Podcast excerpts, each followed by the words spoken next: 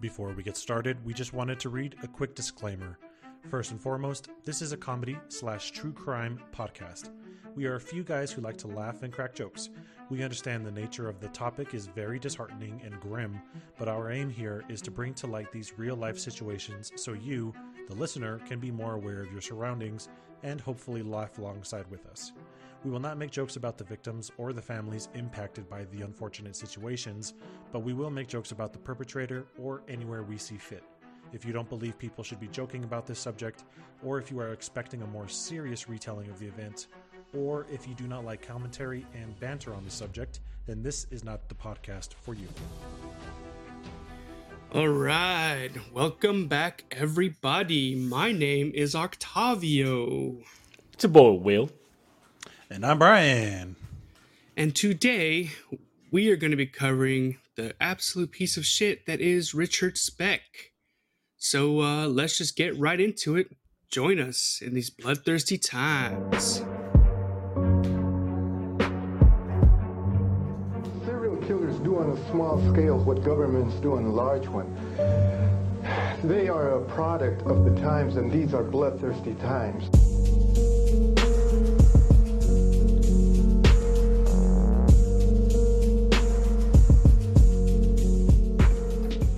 What's up, everybody? How you guys doing this week? Good, how you doing? Pretty good, man. Pretty good. Yeah, How was uh, week. yeah, yeah. Well, yeah. I mean, lots going on over here. Mm-hmm. But how was uh, how was Mother's Day? How did everything go? It was good. Um, for Mother's Day, I gave my wife like a, a yes day, where like if she wanted something, that's what we're doing. So wherever wherever she wanted to go, whatever she wanted to buy, that's what we did. You're gonna burn down a church? Yes. All right. yes, Cool. absolutely. Can I buy this new car? Yes. Yes. Yeah. Yes. yes. Question mark. Two- 2002 Corolla. yeah. Yeah. yes, I'll buy you a new quote unquote car. Yeah. New, it'll be new to you. Yeah. All right. Yeah. So um, we just kind of wanted to um, just really apologize really quickly for not um, getting out an episode yesterday because it was Mother's Day. So we wanted to um, basically just you know honor our mothers and you know kind of have the respect for that day. So we were all a little bit busy. Uh, so we do apologize for not getting it out yesterday. Um, but we are going to be making that up for today. So we're going to be getting Yeah. that out. And so. Um, yeah, this episode is going to be pretty cool. So you guys uh, hang in there, and it's going to be a good one. Yeah. This episode was brought to you by Random Weather of Mississippi because without it, we would not be doing this. Yeah, you would have had to wait an extra Yeah. six days. Yep. Yeah. Yeah. You're welcome. So, so uh, yeah, this one's a this is a long one. There's a lot to go through. Um, this isn't a very r- ridiculous story overall. So, uh, let's. I think we're just gonna jump right into it. Yeah. Cool. Yeah. fucking All do right. it. All right. Richard. Richard. Hey. Shut the fuck up, Richard. Get the fuck out. All right. Yeah. He's, they're they're gone now. Uh, Richard the penis have- is gone. yeah, Now we gotta talk about this other Richard. I'd rather talk about Richard the penis. Yeah, yeah. We have to cut his pay a little. Not, yeah he's getting on he's getting out of control. Yeah. Yeah. Uh, okay. Today's story is uh, it's actually a doozy for sure. This this story is just so it's brutal. Okay, just heads up from the get go. This story is just gnarly. hmm So um, if you're expecting a fun story like last week, the week before, don't. We're, we're back to it. All right. Yeah, we're, we're Yeah. back No. to the murder. No fun here. So, all right, this story, this one takes us to Chicago in the year 1966 to talk about a real piece of shit named Richard Benjamin Speck. To, to tell this story, I'm going to start at the beginning, like I, I tend to like to do. I like to start from the beginning of their life and kind of go through everything they went through. Mhm. So, uh, we're going to start at the beginning of Dick's life. Richard Speck was born in Kirkwood, Illinois on December 6th, 1941. That's right. Richard Speck was born one day before Pearl Harbor Mm. was demolished by the Japanese in a quote unquote surprise attack. And he forced Franklin D. Roosevelt to take out his dick and slap everybody around. Hmm. So he actually, I think I heard a quote from him. Uh, That's the- the saying he- world- he, he, he- I'm, I'm gonna pull out my dick and slap you all around. Is that, Yeah, is that his yeah, quote? Yeah. yeah. I heard Yeah. him say, I heard Roosevelt say that. Yeah. Um, but yeah, It's- I think I heard Richard uh, something about Richard Speck saying uh, the world went to shit the day after he was born because from December seventh, which is Pearl Harbor, to the rest of his life, everything around Richard Speck life was just shit. So, uh, despite Richard's later life as a giant asshole, his early life was uh, relatively normal. He came from a home of like law abiding and like deeply religious people, and he was the seventh out of eight children. Holy shit! Eight kids. Eight So- kids. Yeah, I, I grew up in a Mormon family, so I'm used to seeing a family that has like four or five, but eight, like, god damn, dude, like, can you Mhm. imagine being in that family or even raising that family? Just that's that's a task in itself, right there. Can you imagine being that woman? Yeah. Just never not pregnant? Jon and Kate plus eight. Yeah. I mean, yeah, being being a, from a Mexican family, I don't have a big family, but like my dad's family, I think he has like 14 brothers and sisters, and my mom has like 11 brothers and sisters. But I think that's more of like a survival thing. Like, not all of them were going to make it. Well, that or that or uh, what is that like? Boredom. pol- was the 1800s? Like, yeah, it's either survival or boredom. yeah. So, uh, probably boredom. Yeah. We're going to be honest. Yeah. so uh, Richard's older siblings were much older than him, and he barely knew them. Honestly, they, were, they already had their own lives by the time he was, you know, a child. Like uh, I think he was like ten years older than him, something like that. So uh, he he would be heavily coddled by his mother, and she was kind of an enabler because he was the youngest male. You know, he's the baby of the family. He Mhm. had a, a one younger sister. Like he had one child was younger than him, his younger sister, and she would say that he was the best big brother anybody could ask for. Like they just it was so it was him, his little sister, and his mom just all this, you know grew up together, and they were best friends. So um, the main reason he was such a mama's boy and had been spoiled rotten by her is that at the age of six in 1957, Richard Speck's father would pass away at the age of 53, leaving Richard incredibly devastated because he had been incredibly close with his father. And really, this would fuck up a lot of kids. Losing a parent is never easy. And, you know, this is the part we hear about the lives of like disgusting and horrible people like serial killers and we kind of start to maybe feel bad for them. Like a lot of these serial killers have like stories where their like childhood is just fucked up. yeah, And uh, you know, but I just kind of have to assure you that a sad childhood will not make up for the horrible shit that these people do. And Right. he, he Richard Speck will commit these horrible acts basically his entire life. Mhm. So Richard's parents were very religious and they were what's known as teetotalers. Uh, well, at least the mom was. And on, I don't know. Honestly, I'm not sure what that means, what a teetotaler is, but I do know that teetotalers are like staunchly against the consumption of alcohol.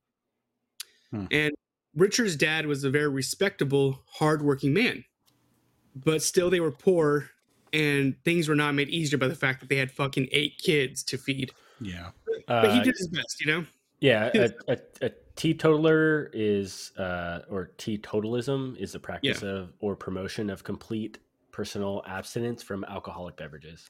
Is that all, is not a religious thing? Is that association with religion? it might be, but they actually have a thing called te- So it's just- teetotalism. Te- right. So just teetotalism itself is just against kind- alcohol. yeah, yep, kind of your like own vegans. practice. Yeah, your Okay, own cool. practice against the Yeah, that- consumption. That's kind of that's kind of the gist I got about it from the little bit I read about it, but I didn't know if it was uh you know Like- associated with religion like directly to like maybe a Lutheran or a Baptist. I don't know. Mhm. Uh, so sure. yeah, I, I guess well, someone out there might know. Just yell at us while you're listening to this. so it's a damn Just- email. yeah. Um, so it's hard to know what may have been, you know, if if Richard's dad had not died, what what could have been and what could have happened. Um, you know, because he was so ear so young, he was such an early stage in his life that he died. He was six, so who knows what path he would have been on. But I guess it is what it is, you know. Anyway, his mom was so devoted to her lifestyle that one time, one time, literally one time, Richard's dad had drank one beer at a barbecue and she lost her shit on him. She, she went off. So, yeah, it seemed as though Richard's family had a good thing going, but after his dad passed away, things would never be the same. So, did they say how the father passed away at all? Like, what, so he was still relatively young at 53, right? Yeah, yeah. So it just makes me wonder if it was like a stress related death. You know, if you're the man in charge of a household of eight people and like your your views on teetotalism or religious views, whatever it may be, forbid like the consumption of alcohol. And so, like for instance, let's say after a hard day of work or even a week of work, you know, how would you be able to relax? Like no alcohol, there's kids running around screaming everywhere, probably very little sleep and no privacy. I'm Mhm. imagining like, you know, what what was his like sh- outlet of stress release? So that's what I'm imagining. It was just kind of like a buildup. Yeah, well, okay, so I'm a dad of two, right? Mhm. And two kids drive me up the wall. And I've been working like 50 to 60 hours this past month, and I work Saturdays too. Mhm. And these past two Saturdays, I've been busy and I have not been able to have a drink with my friends, Yeah. and I am losing my shit. Like, it is such a stress relief that I haven't been able to do it. Um, and I can't imagine never being able to do Mhm. that. You know Yeah. I mean? Just like never having that chance. So I don't know, but I, I think I heard it was a heart attack. I mean, that makes sense. Yeah, Stress, it it, was a heart could be a yeah. It, it people have heart attacks and like strokes in Mhm. relation to stress levels Yeah. well. I mean, he's still That's- young. Was he 53? Yeah. yeah, Yeah. that's that's crazy. You do pour yourself a nice stiff glass of milk. I think if this is what Pasteurized. 1957. I'm sure he 2%? beat. I'm sure he went out and beat some people, you know, or their, his own kids, or beat a Yeah. cow. I don't know. You would go Beat a- outside and just beat a cow. just go outside and hit something. That's beat another. It's like, sorry, I was gonna. It's another Yeah. way of beating the meat.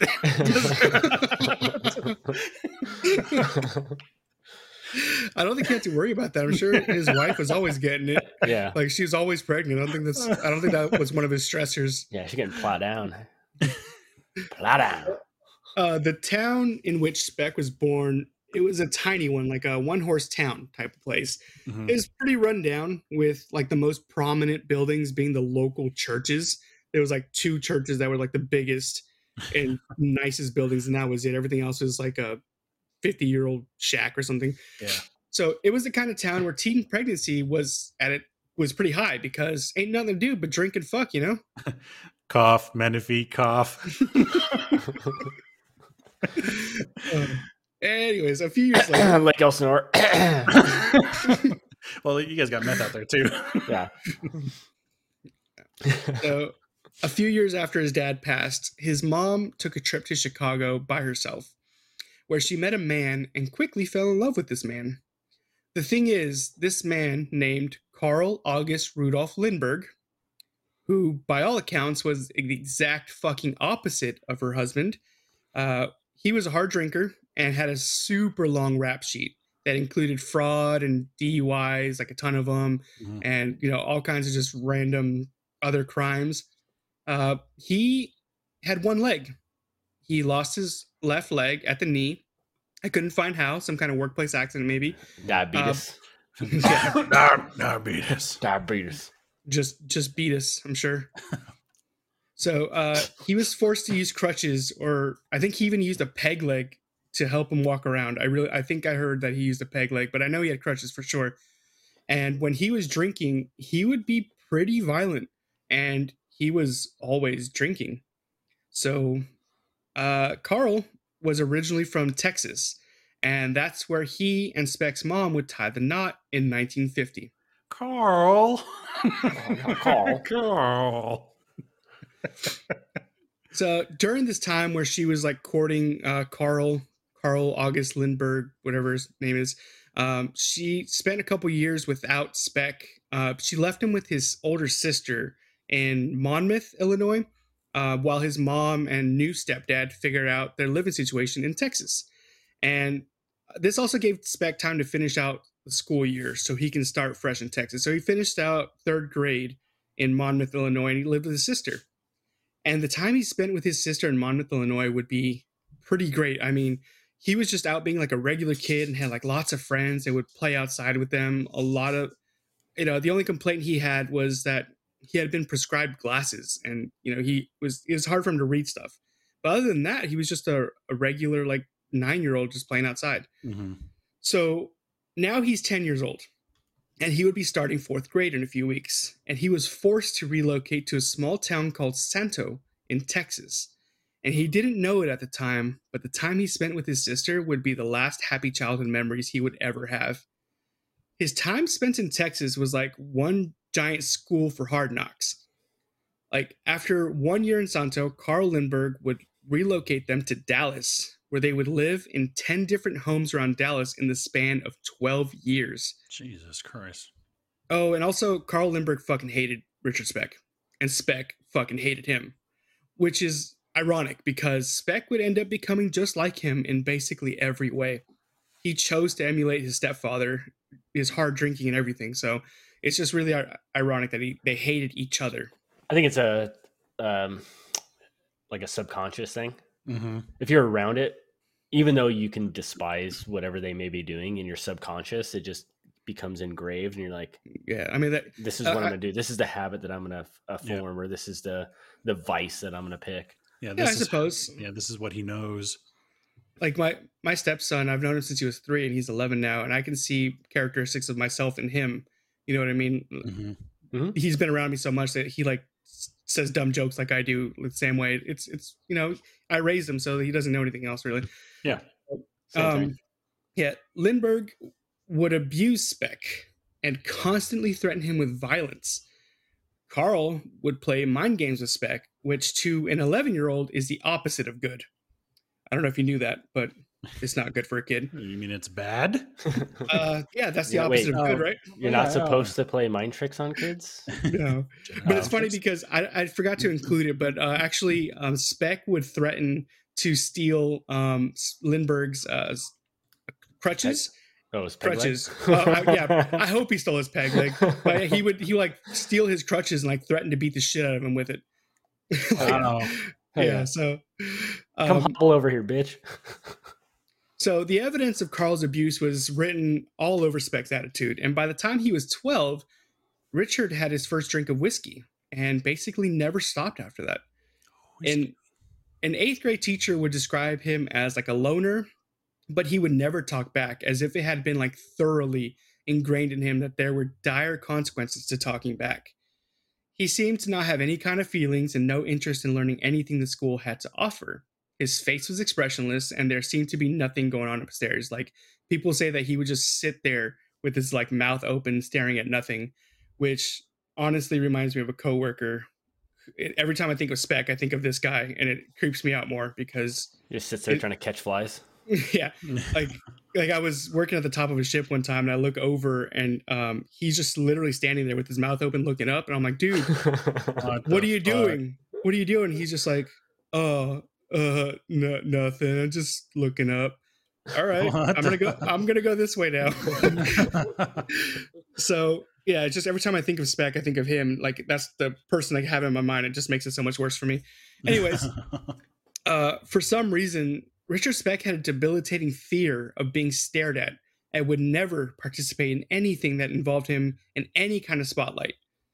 In 1955, when he was 14, he was a scrawny but relatively tall kid with a super pimply face, and he had like hood rat friends, and they would constantly get in trouble. And he was the kind of kid that, as long as he had backup or some kind of weapon where he would have the advantage, he would gladly fight somebody or destroy some property to get his revenge. But if he was alone, it's a safe bet he would bitch out. So like if you didn't have a knife or something to have the advantage, Yeah. he would just he would just be a little bitch about everything. of Mhm. course. So by the time he was 17 in 1958, he had just quit school. He just said, fuck it. I'm in the school of hard knocks full time now. And he would seek out like new father figures to replace his own.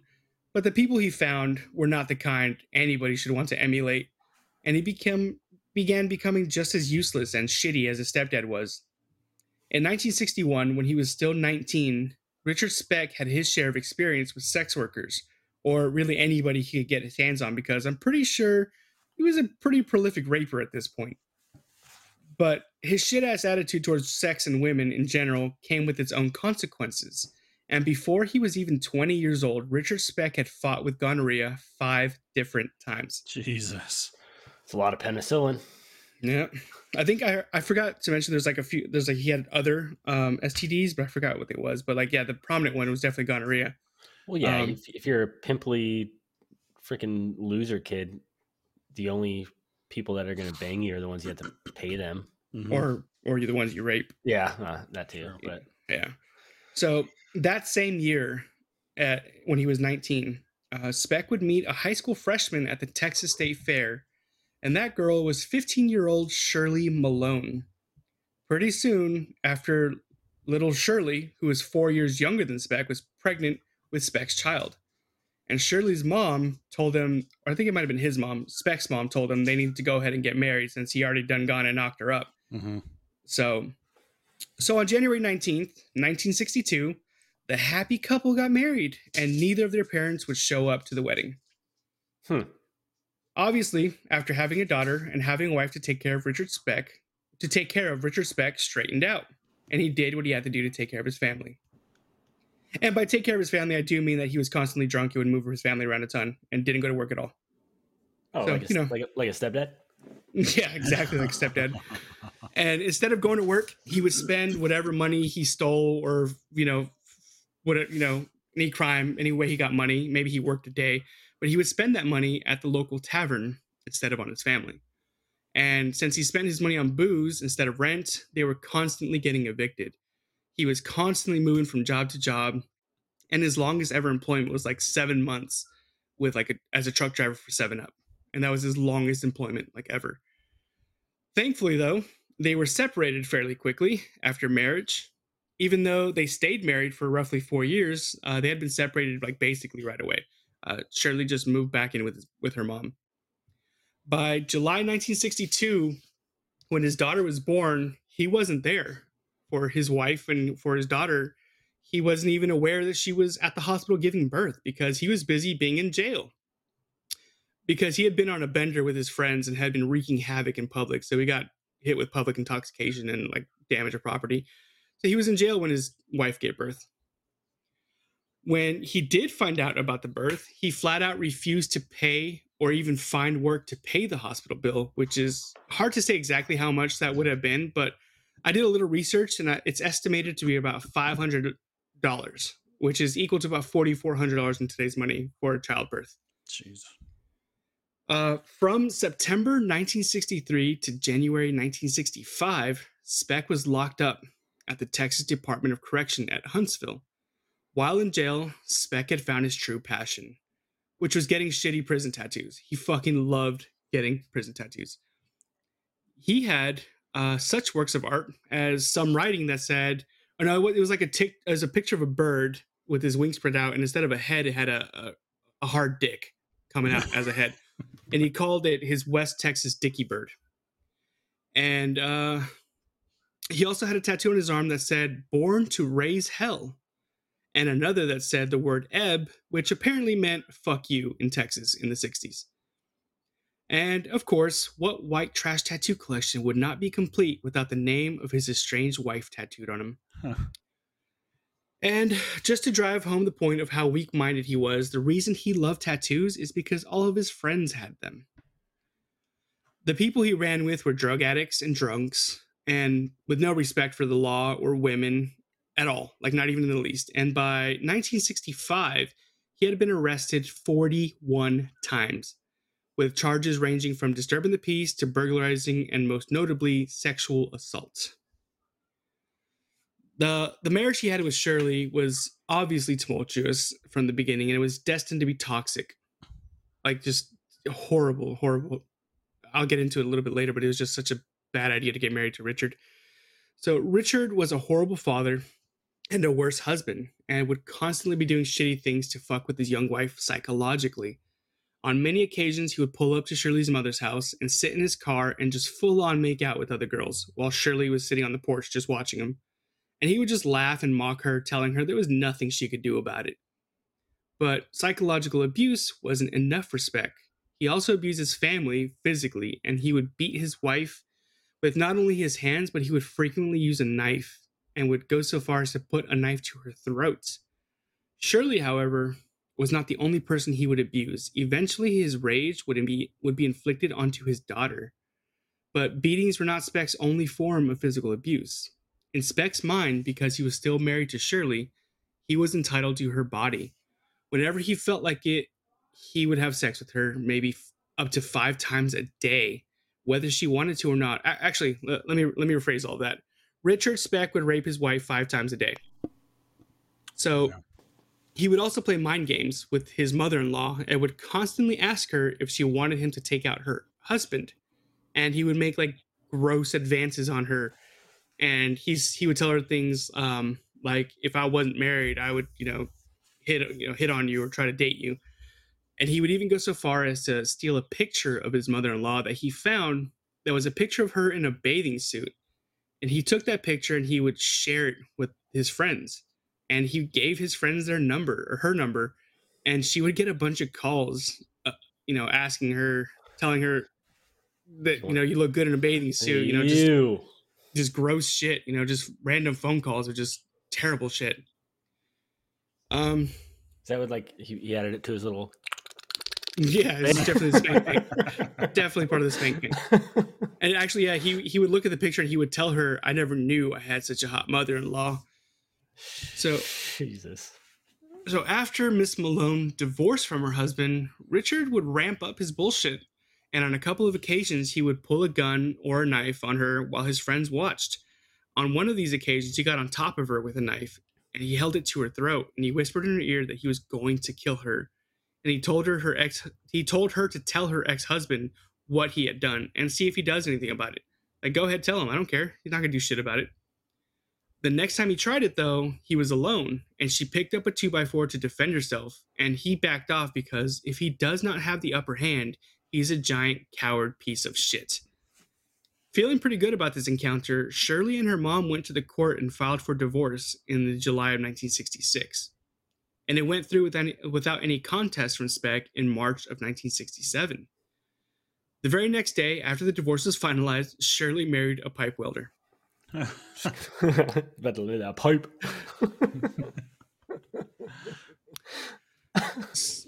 So if you Sorry, ask I'm Richard a Speck's, if you ask Richard Speck's mom about him, she'll tell you that Speck was a fine young man, but he has his troubles with alcohol. Though she claims he's not an alcoholic. He would just drink with the older men that he worked with because his stepdad was such a mean old bastard and it drove Speck to seek out other men as father figures. But the people he found were no good for him and they led him down this path. So she's like, no, it's not his fault. It's just he chose bad company. She would also claim that Speck only had gotten into himself in trouble when he had been drinking. But when he's not drinking, he's a perfectly respectable young man. Seems like she's wearing a pair of heavily shaded rose colored glasses to me. Uh, because of this, Richard believed that he didn't have to work to earn money or even keep himself out of trouble because he knew that mommy was always going to be there to bail his perfect little baby boy out of trouble. But she's not alone in this. His younger sister had nothing but nice things to say about him and had fond memories of her older brother. And mind you, they're telling this to the press after what he did came out. Hmm. So, in stark contrast, the psychologist at Texas Penitentiary said of him before his release in 1965 Now, Speck was dull and slow, likely to relapse. Should be kept in maximum security because of his emotional social immaturity. But just like Richard Chase, even though this psychologist was spot on about his assessment of Speck, he was let out and was back on the streets. Exactly one week after being let out, Speck was hiding in the shadows near an apartment complex when a woman arrived home after hanging out with friends at a bowling alley. When she got near enough, Richard popped out and grabbed the woman and held a knife to her throat. If you scream, I'll kill you.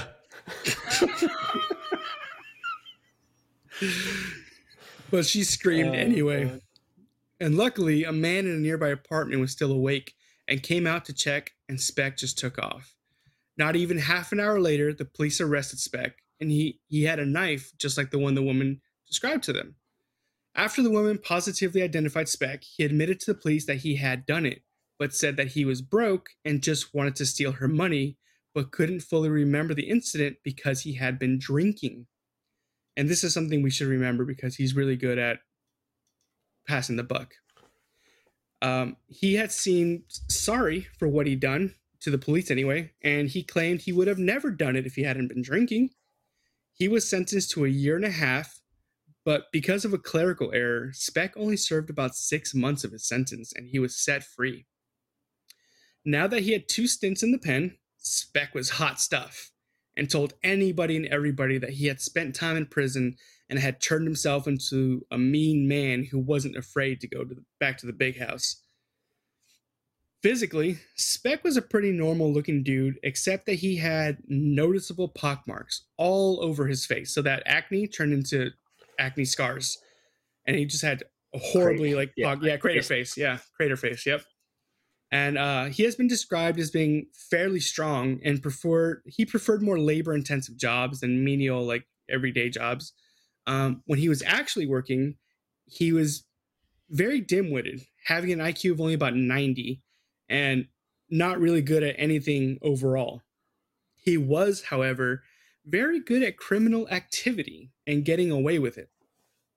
Having a characteristic that seems to be prevalent among serial offenders, and that's a knack to be able to charm authority into trusting them, or you know, just plain getting lucky with the legal system, like the getting out a year early Mm-hmm. yeah, just getting lucky. And they have a lot of serial killers and stuff have this knack of just being charming to authority. It's crazy. And we see this shit all the time where people are super dumb when it comes to interacting with everyday people, but super confident and affable when it comes to authority. And it's just something I don't understand at all. I don't get that. Um, Yeah, you don't have to be you don't have to be smart to have a good like shady character. yeah. You gotta be smart to talk your way out of shit. Basically. Yeah, I mean, it just seems like a charm that some people have that they just kind of know what to say to not be put in jail. I don't know. Mhm. Mm-hmm. Uh, so, okay, by March of 1966, uh, Speck felt he had outstayed his welcome in Dallas. I'm not sure why it took 41 arrests and over two years in prison for him to come to that conclusion, but here we are. Speck wouldn't be leaving without a parting gift, however, and noise was heard behind a local grocery store. And when police arrived to check it out, they found a screwdriver by an open back door. Inside the grocery store, Speck had made off with more than 70 cartons of cigarettes. But Speck was long gone by then, and he had set up shop in a parking lot not even that far away, like maybe half a mile, and he was selling the cigarettes out the back of his trunk. so the police easily tracked him to this location, but Speck had taken off, leaving his car behind. All the police had to do was check to see who the car belonged to and saw that it was Richard's, and they went to his last place of residence, which was his sister's house, but she informed them that he had not lived there since October of 1965. The next day, his mom and sister escorted him to the bus station and was headed back to Monmouth, where he had spent the first seven, se- 10 years of his life, and they were sad to see him go. When he got to Monmouth, he spent a few days at his sister's house, who had no idea he was wanted by the police and that he was on the run. His stay was short, and he left to stay with a family friend. Uh, his older brother, who was a carpenter, he suggested he go to work for a friend of his as a carpenter, but steady work just wasn't Speck style, and he only worked about two jobs as a carpenter before he was off again. This time, going to live in a cheap hotel where he would frequent the local bars and sometimes visit with family close by. Only stopping by for like 15 minutes sometimes. Um, and he would just usually go there to ask for money and then would just leave. He might eat a meal with them, but he, he didn't want to visit. He wanted stuff from them. Yeah. The thing about Richard was that he knew how to adapt to his surroundings and make himself invisible, kind of like blend in with his surroundings and not you know, cause a was a, not make waves. Right. And he would talk with like a slow, calm, very prominent Southern drawl in a way that put other men at ease because they considered him non-threatening. And that same tone put women at ease and uh, kind of like let down their defenses because he was soft-spoken which is honestly terrifying because while he's committing some of the worst crimes, he was so fucking polite and would frequently tell people he wasn't going to hurt them, but that was a lie. During his stay in Monmouth on his own, Richard had been back to his bullshit antics, and on Saturday, April 2nd, 65 year old Virgil Harris was arriving home late at night after having been babysitting when Speck, who was already inside her home, and had gotten into her house by using a chair to crawl into the bathroom window. Mrs. Harris was not a smoker, but when she turned on the light to her bedroom, she noticed two cigarette butts on the floor, and her stuff had been thrown about. When all of a sudden, Speck grabbed her from behind and covered her face with his hand, and then he showed her the knife he was holding. Don't make a sound or you'll get hurt. You're not get hurt. Then he blindfolded her, and as he was moving her into a different room, he calmly told her, I've killed women before. Take off every stitch of your clothes or I'll rip them off. She was trying to reason with him, and she gently put her hand on his on his as they sat there, and she asked him if he was a Christian man. This angered Speck, and he gruffly replied, I came in through the back door. I'm going to stay all night. How long has it been since you've had any? After this, he forced her to the bedroom where he took off his clothes, and while he was undressing, he said, If I don't get what I want, I'll kill you.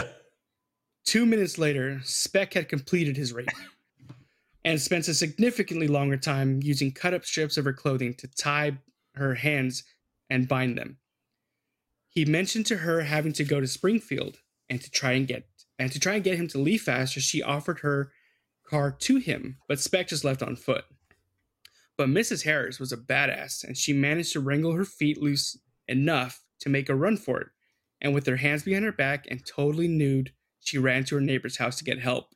And the neighbor found that Speck had tied her hands so tightly together that he had to use scissors to cut her loose. The police were called, and in a huge twist of irony, Mrs. Harris was taken care of by the same doctor who had delivered Speck into this world just 24 years earlier. What the fuck? As the police looked into, into this further, Speck was quickly becoming a suspect not only in this rape case, but also in the murder of a young woman a month earlier. Mary Kay Pierce was a 32 year old who worked at her brother's bar, and she had been found murdered in a hog house behind the bar where she worked after being missing for five days. Nobody had really noticed she was gone because everybody thought she had gone to visit her boyfriend who lived out of town. But when he said he hadn't seen her, they had informed the police and they found her pretty shortly after that. The reason Speck was fingered for this death is because he had actually built that hog house on one of his rare stints in the workforce. And when he came in to collect his last paycheck, the police were waiting for him to question him about the murder. And in response, Speck had said, No, sir, I sure didn't kill that girl. But the police didn't give up, and they tried to appeal to Speck's darker side by implying she had it coming because she had been known to date black guys, and this is 1966. So it was pretty normal to have feelings about about that, you know. But Dating Speck, guys, kept his- yeah. yeah, dating black guys and having opinions about it. Yep, everyone was all about that. But Speck kept his cool because lying to authority is his specialty, and he said, Well, everybody to their own kicks, I say, but I don't like the idea. By the way, I'm changing my accent again Okay. because, like, I'm I couldn't deal with the Irish, so I'm just changing it now.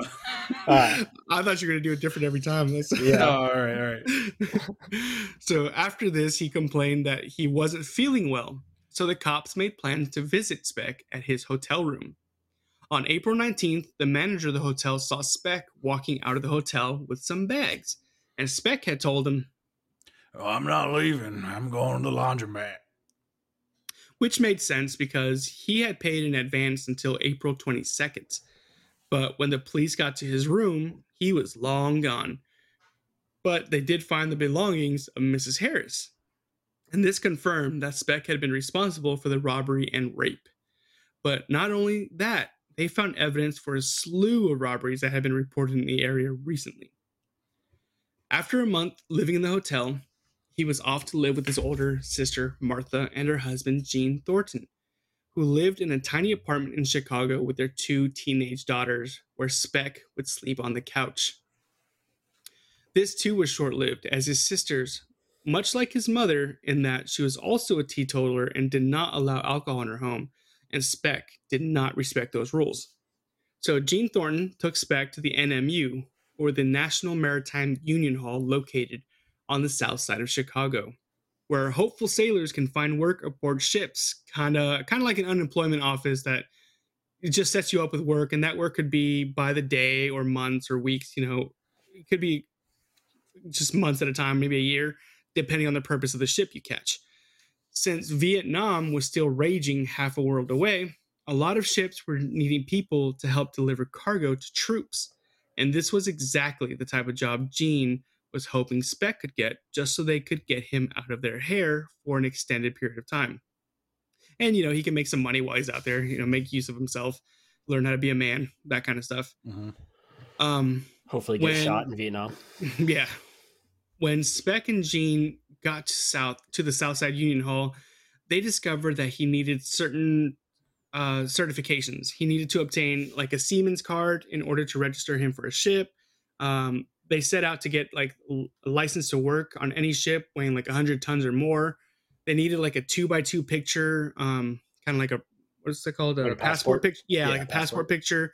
Um, and they, there was like a local photographer that got that done. Like that, you know, everything was in that area to make it easy to get work. You know, everything was like within a block of each other.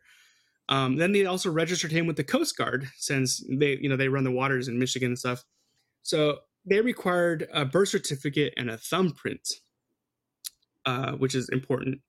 And he spent less than a week at sea, even though he was scheduled to work for like a few weeks. And he had to be airlifted by the Coast Guard because four days into his trip, he had an emergency appendectomy Wow. and, and he spent most of his time recovering. But either way, the time he did work, he was constantly drunk and would threaten his shipmates, like with knives and, and whatever else he had on hand. But they said when he wasn't drinking, he was a nice enough guy and pretty hardworking. You know, he liked to do the harder stuff, the heavier stuff, the heavy lifting. Yeah. So when he wasn't drinking, he was a perfectly normal dude to them. So during this time aboard this ship, he made a friend out of his bunkmate, and he would spin all kinds of tall tales, and his roommate would just listen. So Speck got real comfortable with him, and he ended up telling him all about Judy Laakaniemi, the nurse he met who took care of him after his appendectomy. And he would frequently send letters to her and would tell her he loved her and he wanted to go skiing with her. But Speck didn't know how to ski. He bragged to his bunkmate that he was leading her on and he was buttering her up so he could have sex with her and take her money. He ended up shipping out twice with this ship. And finally, he was fired after the captain had enough of his drunken violence. After leaving the ship, he immediately went to a bar and just got fucking hammered. And then he drunk dialed Nurse Judy and told her he had been fired after a fellow shipmate had called her a whore and he had to defend her honor.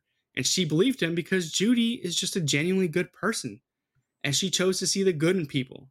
So she offered to help him get onto another ship in Michigan's Upper Peninsula because she felt bad that he had lost his job over her. Judy had been fresh off a divorce and wasn't looking to date, but Speck was persistent. And a week later, Judy was picking him up from the train station and she helped them get like local accommodations. Weirdly, though, they spent a ton of time over the next few weeks and like unfortunately, Judy had taken a liking to him and she would never stop trying to help him better situation in life. So persistency is key. I'm not going to take life advice from Speck, but yes. Okay, Just- well, but, you know, you, but yes. I guess. but even like uh, what's that movie, The Notebook? I mean, that's what that uh, Ryan Gosling did, right? He never gave up, and I guess back in the day, no was not an answer. you know what I mean? No, didn't actually mean no. Yeah, no did not mean no back in the day. Sorry, I, the Notebook. Yeah, The Notebook. Yeah, Okay. You haven't watched it? Mm, is the ending something about them like kissing in the rain? No, the ending is them holding hands while dying Oh well, as as old people. It's a really good movie. If you haven't seen The Notebook, it's really really good. It's actually Will's favorite movie. He just doesn't want to admit it. Yeah, he he watches it every it. night before he goes to I'm, sleep. I'm, I'm playing coy. so uh where was it okay so judy uh she showed him all the local listings for ships and like other jobs but speck wasn't interested in any of that he chose to be candid with judy and told him about his prison stay and losing custody of his daughter and he even told her that he had laid hands on his wife on two different occasions but but it was okay because she was asking for it and in his words hey, she had asked for it. I don't hit anybody unless they ask for it. and somehow This honestly just endeared Judy, and it, it's hard to blame her. I mean, Speck was a gentleman to her and had been throwing money around to treat his girl to all kinds of fun stuff. even though sometimes Judy paid. And one day, Judy wanted to hang out with him and meet up for like a day date, but Speck said he couldn't because he needed to go find work. And he need he needed money. You know, he was running out of money. Um, but Judy, for some reason, was excited to see him. I mean, he must have put on the charm with her because she was like trying to date him, type of Yeah, like fawning over him. Yeah. And she's like, "Eh, you know, come hang out with me for the day. You know, I, before I go to work, I got plenty of time. We can go on a date date, like a picnic, whatever the hell they did in the 60s. Mhm. And um, and she was like, look, I'll give you $80 to help you out until you find a job. Just come hang out with me. And she's like, I don't, I don't even expect you to pay me back. Like, if you want to, yeah, that's fine. But I, you know, don't feel like you have to. And um, later, after their day date, she went to work. And when she got off work, she got home to find a note that said,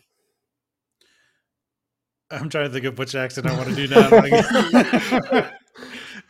Morgan Freeman, I've taken a job. All right. Thank you, Morgan Freeman. but Judy would never see or hear from Speck again until she saw the horrible headlines from July 14th. The crazy thing is, despite his braggadociousness when talking to his shipmate, Judy Laakaniemi says Speck never made any attempt to sleep with her and was always very respectful to her, even when he was drinking, and would constantly apologize because Speck knew that Judy didn't like it when he drank, so he would just apologize for being drunk. But if you ask Speck about it, he'll tell you he only knew her for 10 days, and in that time, he slept with her five, six times, and he only took off because Judy wanted to get married. Oh, all right. What's the next one? What's all right? You guys give me the next one. Arnold. Smeagol. I can't do Smeagol. Arnold. I told her. Yeah, I told her I think about it, and I did. I thought about it, and I bought a train to get out of town. I can't. Well done. Good job. Too many, Well done, sir. Too many accents, dude. Um, after this little tryst, on July 10th, Speck found himself back in Gene Thornton's car, heading to the South Side docks of Chicago, because Gene thought Speck was too old to be out here not working and not taking care of his family and always drinking and fighting. Gene Thornton thought of Speck as a failure and wanted him to get his shit together. So Gene was driving him back to the National Maritime Union Hall to find a job. And honestly, Speck thought the same thing about himself. At this point in his life, Richard Speck is incredibly depressed about his position as a man, as a failed husband, as a failed father who was just on the run from his crimes. Like he committed them not even a week earlier. And he hated that he didn't have his family or a place of his own to keep his family. But that doesn't mean Speck was willing to do anything about it. So he's at this point about to implode. Like, you know, he's he hates himself. broken. He he hates himself. He hates everything around him Mhm. and is starting to build up from this point on. So July 10th is from is the start of the end. Um, because just three days later he would explode. So when they got to the south side, Speck wanted Gene to help him find a room, and then he wanted Gene to pay for it because he felt embarrassed having to carry both of his suitcases into the Union Hall. But Gene wasn't having it, and Gene insisted that they go straight to the Union Hall and try to find work. And when they got there, they discovered that there were two ships ready to go. So they submitted Speck's application, but the positions went to seamen who had much more experience and an overall better standing. Because I think his last ship, uh, when they fired him, uh, it, it was just like heavy drinker causes trouble. Like that was basically it. So they look at that along with how much experience you have. So, you know, they just went with the better man. Mhm.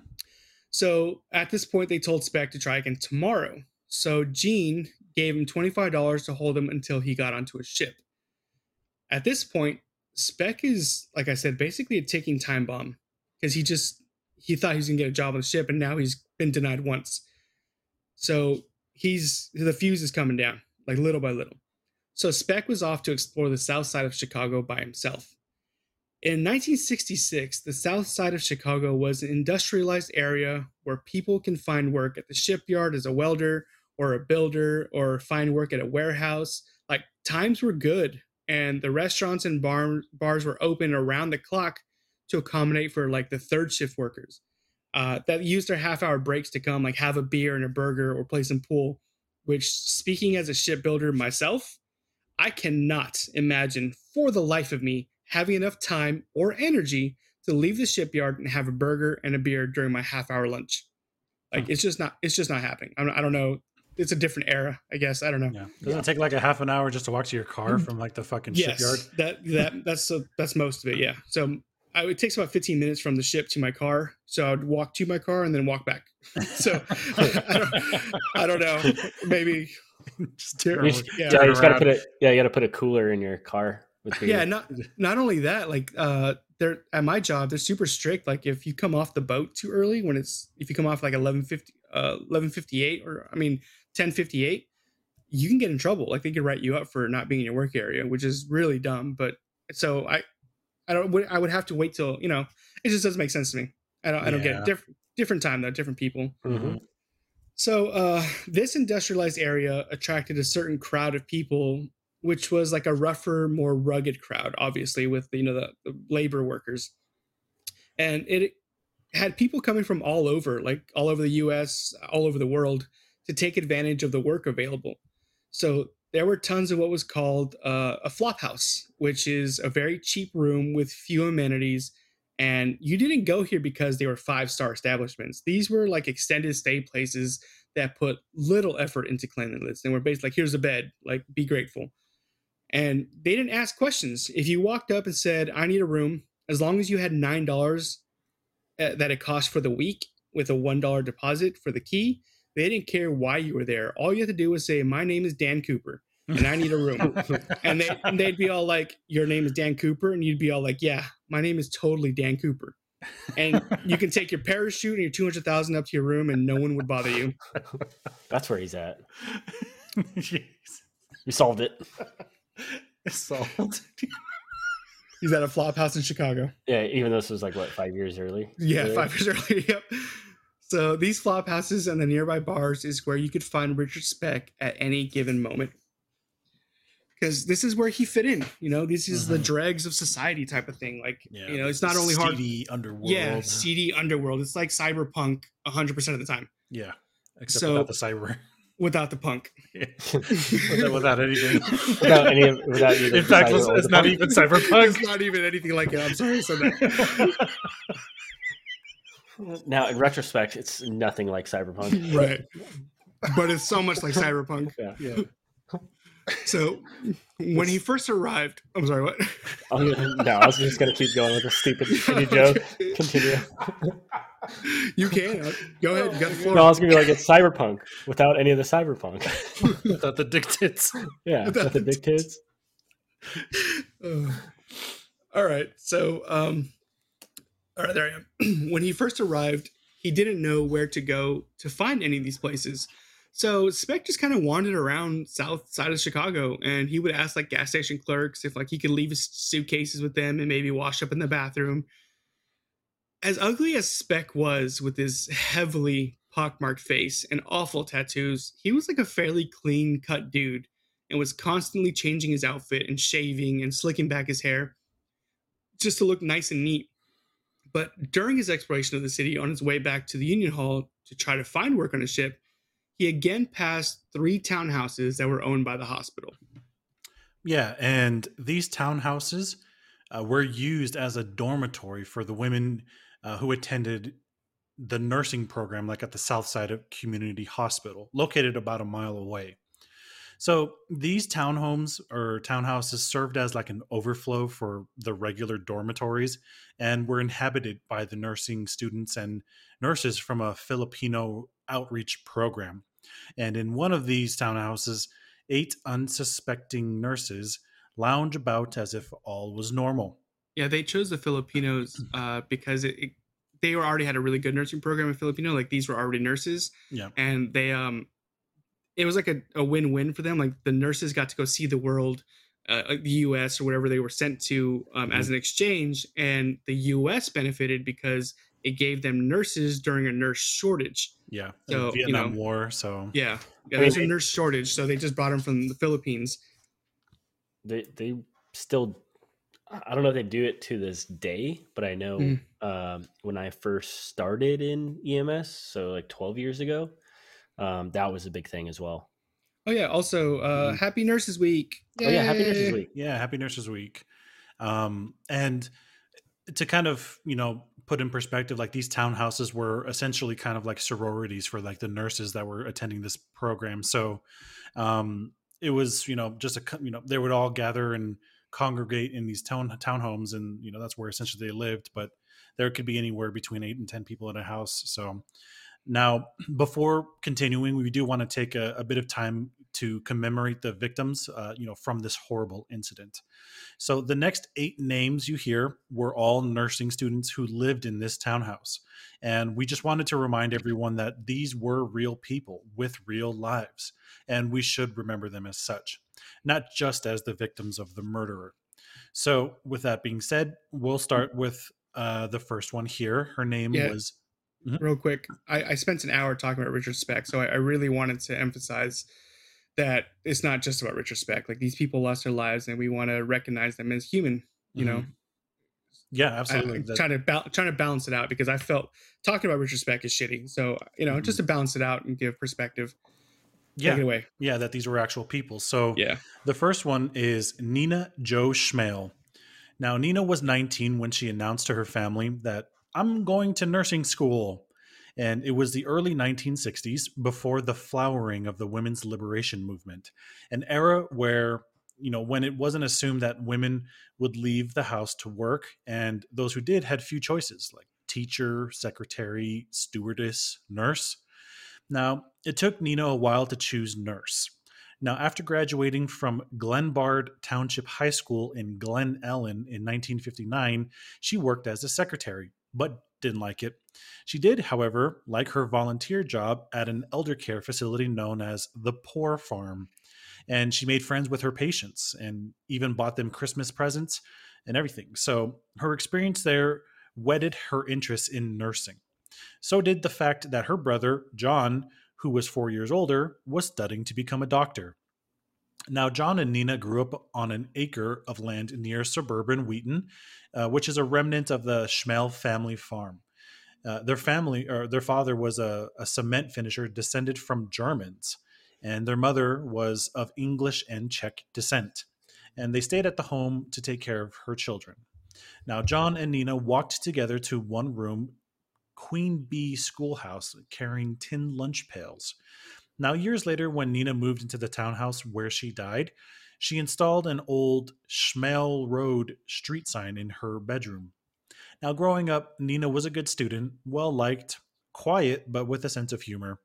And she loved Elvis, cats, and also the color pink.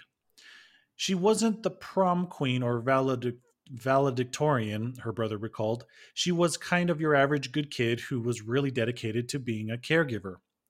By the time Nina entered nursing school, she was three or four years older than most of her class classmates, and worried that she was over the hill.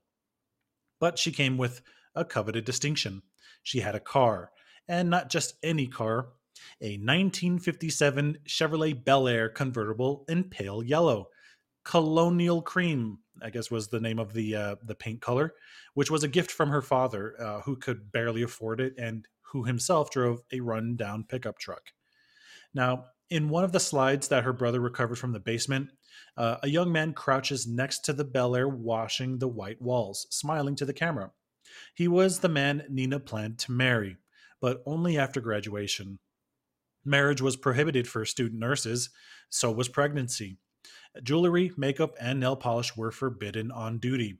Now, nursing school, as one former student describes it, was like a cross between con- convent and boot camp. Now, the student nurse, the student nurses' white and pale gray uniforms had to be strictly starched, their crisp white caps perfectly placed, uh, which is a tough trick on a bouffant of hair. Now, no scuffs were allowed on their white saddle shoes either. During their first two years, uh, all the nursing students were required to live in the dorms uh, attached to the hospital. But in their third and final year, in the hot Chicago summer of 1965, Nina and five others moved into one of the three townhouses at the hospital, rented on East 100th Street. Now, it was a small and nothing fancy, like one bathroom and three bedrooms upstairs. There were some bunk beds and some singles, and their first floor consisted of a living room, a powder room, and a kitchen. The close quarters helped turn most of the women into close friends, and for all their dedication and discipline, they loved pranks. In one of John Schmale's slides, Nina poses wearing nothing but a white towel and her nurse's cap holding a hypodermic needle and pretending she's about to give one of her housemates a shot. The kitchen was the townhouse social club, a place where Nina and her roommates congregated to eat, study, and listen to the record player from the nearby living room. And on one kitchen wall hung the only phone. Uh, the kitchen door opened onto a narrow alleyway where Nina parked her Bel Air and where a hospital shuttle picked up and delivered students. It was that door that a student from a neighboring townhouse approached at 12:15 a.m. on July 14th in search of bread for a late night sandwich. She rang the bell, no answer. She went home, not knowing that a little more than an hour earlier, a drifter with a knife, a gun, and a history of violence had broken in and was holding her friends hostage upstairs. By the time he left around 3:30 a.m., eight women were dead, some stabbed, some strangled, and some were both. Uh, when Jon Schmale talks about what happened that night, he uses the words anger, rage, and mourning. He also uses the word waste. What a waste that Nina and her friends weren't able to give the world everything they had to give or enjoy its pleasures. He wondered what it would have been like to grow old with a sister, his sister. What would Nina, who died at 24, look like today at 79? He hates knowing that anyone who Googles the name Nina Schmale lands on the name Richard Speck. That's why he and his wife established the Nina Jo Schmale Scholarship Fund at Wheaton College. Nina's name and hers alone is now attached to something good. It's why he wants a 50th anniversary commemoration that reclaims all the women's names and their lives. Now, Peter McNamee washes the 1957 Chevrolet owned by his girlfriend, Nina Jo Schmale, who he planned to marry after graduation circa 1966. He has found another way as well to hang on to his sister's hopeful spirit on some summer days because it gives him a warm feeling he can't entirely explain. He drives around top down in a car he bought a few years ago. It's a 1957 Chevrolet Bel Air, convertible painted in colonial cream.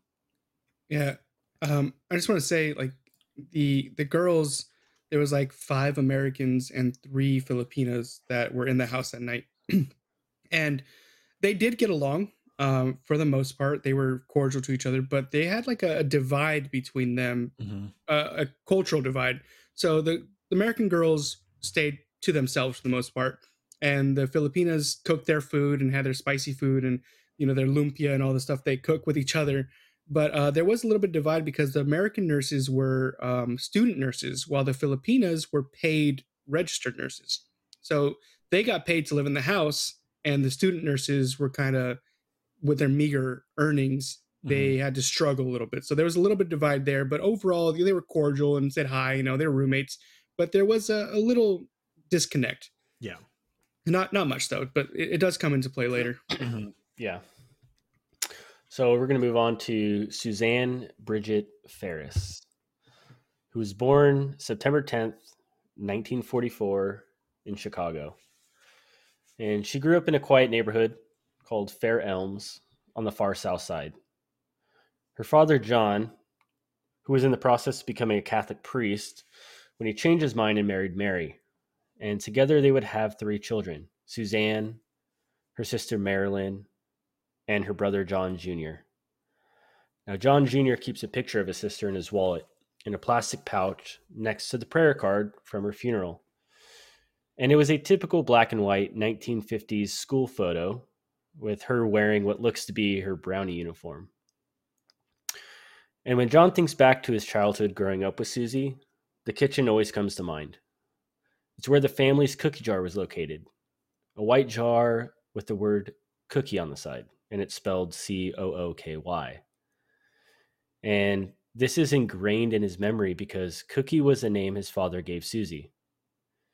And he distinctly remembers after she died, his father weeping and moaning, Cookie, Cookie, Cookie.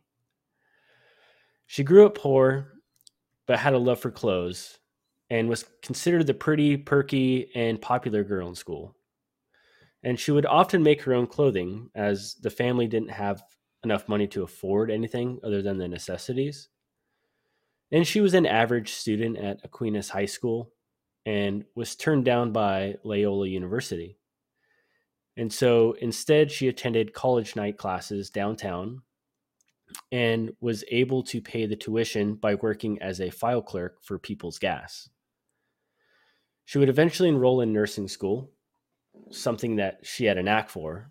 And even though it wasn't her dream job, she had this uncommon ease with dying and, and, and death and was able to deal with the human body even after death, all the messiness. And John would see his sister for the last time when she was 21. And he had just came home from a track meet carrying all of his victory medals. And Susie was visiting her boyfriend Phil, who John liked because he was super nice to him and had a pretty awesome sailboat. It just so happens that Phil was also the brother of one of Susie's nursing classmates, Mary Ann Jordan. Susie would invite Mary over to the townhouse to spend the night, and they were the last women to arrive on July 13th, 1966. John Jr. still gets depressed a week before and a week after when July 14th rolls around every year. He struggles to find the words to explain to his own three children what happened to his sister and who she was. He has yet to go in depth on the details of that fateful night to his children or his other sister, Marilyn. How do you even bring up something so terrible and discuss it? And with who? And on what occasion? Now, he would run into a woman that went to high school with Susie and shared a story with him that he had never heard. She was unable to buy a prom dress, which to a girl in high school, it's one of those, you know, the biggest moments of your life up to that point, going to prom. So Susie actually made one for her. And it reminded him of Susie's kindness. And to be able to speak to someone in that way gave him great comfort. Now, his niece is now the keeper of the family cookie jar, and he has made her aware of why she can't get rid of it. Cookie must live on. Oh, man. Yeah. So moving on to the next, uh, we're going to be talking about Patricia Ann Matusek. Matusek. Matusek. Sorry, I didn't know how to. Matusek. now, often after a day of classes at Fenger High School, Pat Matusek walked to Roseland Community Hospital to see her cousin Tommy. She was 14, he was 15. He was dying. She'd bring him water, fluff his pillow, hold his hand, tell him that she loved him. And on many of those days, she walked home crying. Yet it was her, uh, it was her afternoons with Tommy that made her think she could be a nurse. Patricia, or Pat as they called her, lived above Joe Matusek's club, the tavern her father ran in the 10800 block of South Michigan Avenue. Next door was a funeral home run by Arlene Baskey's dad. Uh, between their second floor apartments stretched a low, flat roof, and Pat and Arlene often ran across it to tap on each other's windows looking for a playmate. Now, Pat was born in 1945, the year World War II ended. To Joe and Bessie Matusek, both of Czech descent, uh, in those post war years, most residents of Chicago's far south side were white and working class, still close to their immigrant roots. And it was the kind of neighborhood where kids walked everywhere and went home for lunch, though Pat took sandwiches to school because her mother worked during the day while her father, who ran the bar at night, slept. In their tight knit neighborhood, Pat and her friends stood on corners during the fall to help her dad sell peanuts for the Kiwanis Club. Uh, in winter, they went sledding. Life, though not idyllic, felt safe. By the time Pat was five, she had another best friend, also named Arlene, Arlene Kubasek uh, Kubasik. Uh, Not sure how to pronounce that one. And through the years, the three girls laughed a lot together. They laughed through their way through uh, Catholic elementary school and on through Fenger High, where Pat was on the uh, Titinette Pom Pom squad.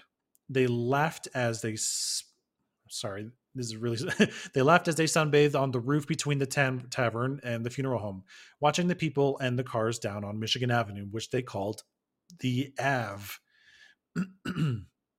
and Pat and Arlene Kubasik could hardly stop laughing on the night during their high school sophomore year that they went to the drive in with four other girls, then sat in the car eating popcorn and rolling their hair on giant curlers. On the way back, they got lost, 40 miles from home, when they spotted a gas station. They were reluctant to stop for directions because their curlers made them look like creatures from Mars. Pat looks at us and says, Oh, for crying out loud. Kubasik recalled one day not long ago, sitting with her old friend Arlene Baskies. She gets out of the car, slams the door, and found out from the guy we are where we are and how to get home from there. That's how they remember Pat. Sweet, assertive, funny, full of life. The two Arlenes still laugh easily when they think of Pat, but the memory of her death brings them quickly to tears. It hurt everyone down to your soul and your being and your bone, Kubasek said. You didn't think you'd ever stop crying. Baskies says that for a while she slept with a flashlight or a knife, but eventually determined not to raise her children in fear. Went through five years of therapy to retrain her thinking. I think I was successful, she said, Kubasek, who is 71 and Baskies 68. Seeing them together, it's hard not to wonder what Pat would be like at their age. Would she still love water ballet, be married, divorced, retired? She probably wouldn't still wear her hair in a perfect flip. Pat was 20 on the hot evening on Wednesday, July 13th, 1966, when Arlene Kubasek dropped her off at the townhouse well before curfew, which was 10:30 p.m. Except the two girls, or the two nights a week, the women were allowed to stay out till 12:30 a.m. Do you want to come in for coffee? Pat asked. Kubasek said no. She was too hot, too tired. They, you know, they'd see each other Friday, go hang out on Rush Street and on the Gold Coast. She waved and waited for Pat to go inside. The next morning, Pat's mother called Kubasek, worried. The radio said some nurses had been killed. The police wouldn't give out any information. Had Pat, had Pat gotten in okay the night before? Kubasek hurried to her car and drove to the townhouse. Police, cameras, gawkers were everywhere, and someone said something about the bodies. She knew before she was officially told. Pat was dead.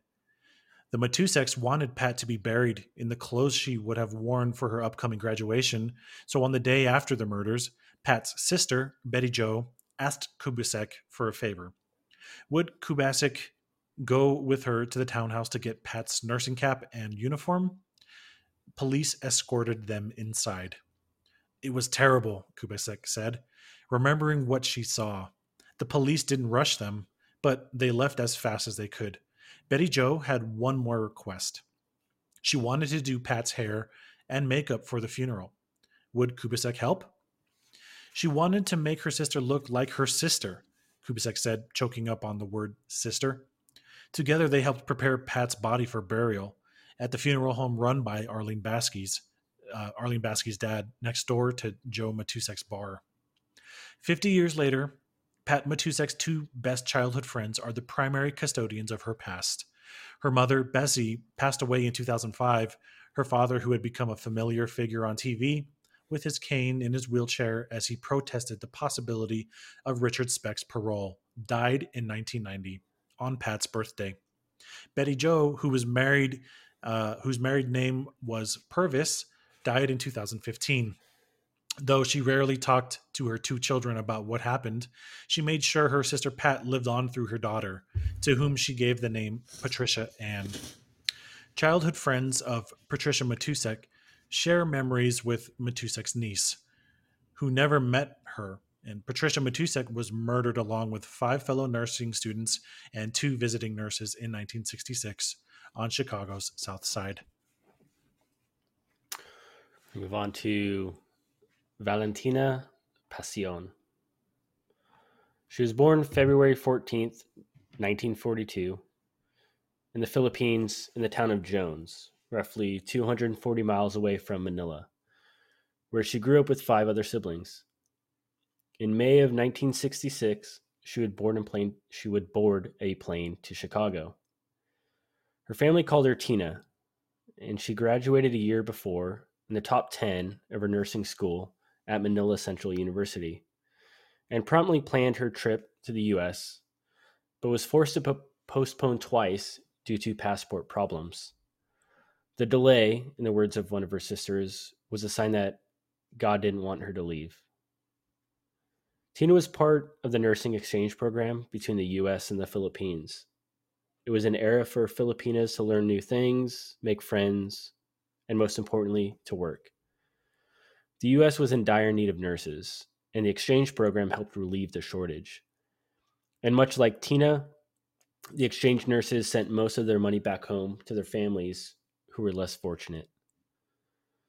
It was hard to get used to chilly weather of Chicago, as she grew up in a pretty tropical climate, so when her plane landed on May 9th, 1966, it was a bit of a shock.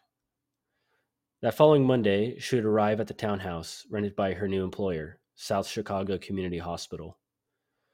She would be joined by two other nurses that were part of the Filipina exchange program, Merlita Gargullo and Corazon Amurao. Tina, 23 at the time, shared a bedroom with three American nurses, while Cora and Merlita shared another. All of the rooms were upstairs, and they didn't have a phone. Although the American nurses and the Filipino nurses never really grew close, they were amicable. And on the night of the Filipinas' arrival, they threw a welcoming party for them and helped them grow accustomed to the city and the weather. Tina and the other Filipino nurses were often spotted heading to local shopping centers and taking field trips, but a majority of the time they were in the townhouse, writing letters to their families back home. Tina would talk about the weather and describe it as terrible and would send money back home to help her family fix the house. But she said the work was easier than in the Philippine Islands, although their patients were, in quote, big as water buffalo. Tina was known for her cooking, and the other Filipino nurses often ate dinner together at the townhouse. And she would often make her famous pancit. I'm saying it right? Which is a delicious combination of rice noodles, vegetables, and pork. She was in bed on the night of July 13th, 1966, and heard a commotion. There was a man with a gun in the house. Tina, Merlita, and Cora were all huddled in a closet in their small room, holding the door shut. Several minutes went by when they finally heard a female voice urging them to come out of the closet. He's not going to harm you. They reluctantly opened the door, and Cora would be the only one to survive. Catherine Ceniza Choy, a professor at the University of California at Berkeley, wrote a book called Empire of Care, which is a history of the Filipino nurses in the United States. And she would go on to write extensively about the three Filipino nurses in that book and would teach her students about them and what they mean in both countries she would state for Filipinos and Filipino Americans who came of age during the 1960s, I think Gargullo and Pasion are remembered as nurses who encountered American violence and tragedy. And Amurao, Amurao is remembered as a nurse who used her wits to survive. All right. The next one we're going to be reading is for Pamela Lee Wilkening. Now, a few days before she died, Pam called to her mother or called her mother to say that she couldn't come visit that weekend. Her graduation from nursing school was less than a month away. Exams were coming up and she needed to stay at her townhouse in the city to study. She never spoke to her mother again. In the townhouse's uh, unofficial sorority, Pam was the quiet one. Unlike several of her other housemates. She wasn't likely to be caught on camera dressing up in a cat costume, joking around the kitchen, dancing. So she wasn't really like that. A photo that appeared in Life magazine after the murders shows her sitting with three of her housemates. They're smiling and wearing regular clothes. Uh, she's in her nurse's uniform, gazing down. The image suggests who she was serious and slightly removed from the fun. Dickton and the unidentified woman were not killed by Richard Speck. Pam had been quiet, studious, and decisive since she was a girl in south suburban Lansing. Her family, her father, John, a pipe fitter, her mother, Lena, a homemaker born in Germany, and her only sibling, Jack, lived in a small, one story brick Cape Cod on Commercial Avenue. It was a close knit community where almost no one locked their doors. Her childhood resume wasn't flashy. Brownie, Girl Scout, high school nursing club. At Thornton Fractional South High School, she attended almost every basketball and football game with her closest girlfriends, but she didn't play any sports. She worked part time at a bakery. Once remarking on her diligence and study temperament, her brother told her she'd make a good military nurse. Nursing school exposed Pam and her classmates to life's wide range of joy and trouble. By the time they were in their third year, they had helped deliver babies, treated sick children, and watched people die. As part of their psychiatric rotation, they dealt with mentally disturbed patients. During one of Pam's shifts, a patient slugged her. She hit her head against a brick wall and suffered a slight concussion. She returned to nursing undeterred, among Pam's favorite pleasures was watching Jack, who was seven years older, race cars, uh, was who was seven years older. I'm not sure where the race cars came from, but it's in there. So, on June, uh, let's see, on June in 1966, when she was 20, she went to one of these races uh, with the race cars, and afterwards waved goodbye. See you next week, he said. The next time he saw her, her body was on a gurney behind a window in the coroner's office. Jack Wilkening is 79 now, retired from his job as a standard oil cashier. And when he agreed to talk about his sister, he asked to meet at the Lansing Public Library, which used to be the Indiana Avenue School, where he and Pam attended first through fifth grades. When he recalls the terrible summer of 1966, much of what he remembers is conspicuously small and politicians delivering food to the wake, the time he spent unpacking the food, repacking it, a funeral parlor jammed with mourners, losing his parking spot as he carted all the food here and there, and the mail. He'll never forget the cards and letters that flooded in from the strangers all over the world. The mailman would bring them in boxes, he said. His mother filed them away neatly, along with the pictures of newspaper clippings.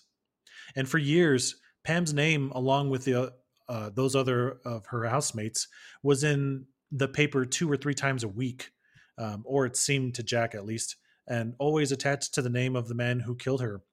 News item: Richard Speck sentence. News: Speck's death sentence reversed. News: Another Speck parole hearing at Stateville Correctional Center. News: Richard Speck dies in prison of a heart attack the day before his 50th birthday. Speck's death came as a relief to Wilkening and to the families of the other women who he killed. No more parole hearings, no more fear that he might be released, and yet news of Speck continued to haunt them. In 1996, five years after he died, a video surfaced of Speck in prison, doing drugs and engaging in lewd acts with other prisoners. After it was aired on TV, Wilkening obtained a copy of the video. He watched it once and hurled it into a corner. Wilkening has had a full life, but he doesn't pretend the pain is gone or that his life ever returned to a true version of normal. He thinks of his sister every day, and he thinks about the family she might have had, wishes she could have met his two sons and daughters and eight grandchildren. I just would have liked her to see the kids, he said, and he cried. Jack Wilkening, brother of Pamela Wilkening, remembers his sister and the days surrounding her 1966 murder, along with seven other student nurses and nurses on Chicago South Side. We'll move on to Merlita Gargullo. Born on September 1st, 1942, on the island of Mindoro, the seventh largest island in the Philippines. She would be the only one in her village to go to America. She was raised with eight younger siblings and was smart enough in school to be admitted to the nursing program at Arellano University in Manila. She would board a plane. I don't know why I can't say that fucking word.